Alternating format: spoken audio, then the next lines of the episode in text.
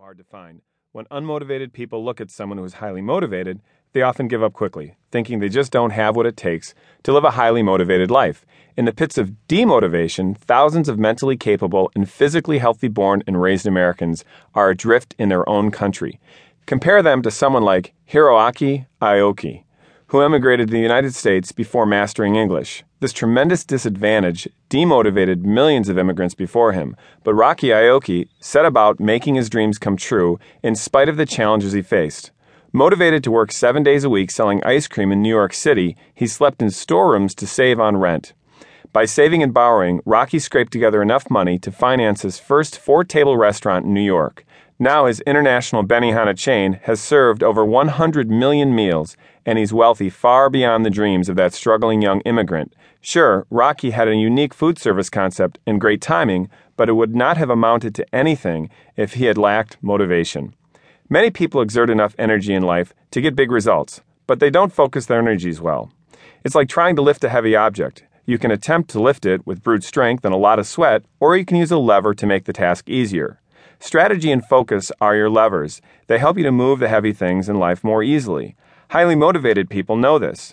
They're able to focus on the areas of their life that will fuel additional motivation and give their efforts tremendous leverage. We all know highly motivated people, and we also know highly unmotivated people. What makes these people so different? Which one are you? Or are you somewhere in the middle? Some people seem to naturally have the inner drive to handle all of life's responsibilities and to achieve success. What motivates them?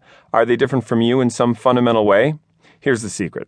Motivated people aren't any different from you. They weren't born with any magic genes and high energy. They don't have any special facts at their disposal. So, what do they have?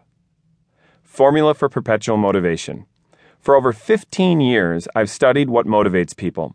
I worked with thousands of business people, a host of athletes, many parents, and scores of children. I also looked at what worked in my own life.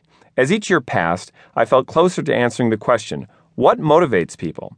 As my knowledge grew, I was able to help more people tap into their own capacity for motivating themselves. By developing and focusing on key ideas, we can all learn to be the type of person who has the inner drive to get the most out of life. Now, Finally, 15 years after I began my research, I'm confident that the formula for motivation can act as a lever to enormously enhance your life through the power of motivation. Here's the formula for motivation Motivation equals the pursuit of life's perfect balance, plus integrity based influence, plus creativity and humor, minus runaway self esteem.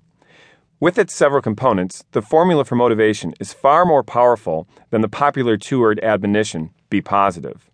As does much of the material published today on the subject of motivation, be positive greatly oversimplifies the solution of the basic problem. How do I motivate myself to begin with? And once motivated, how can I be sure I will stay motivated for the rest of my life?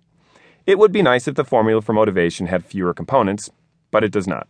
Each component is essential, and each relies on the other parts. Motivated living is like a well tooled engine.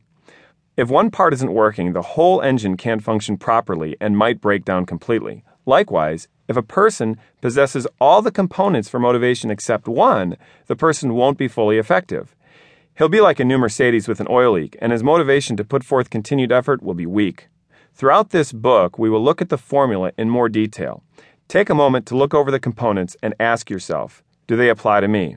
Many people will find that they lack an essential component, or you might find yourself saying, I have everything the formula includes. I'm funny, a good communicator, well balanced, humble, and very creative, yet I'm not very motivated.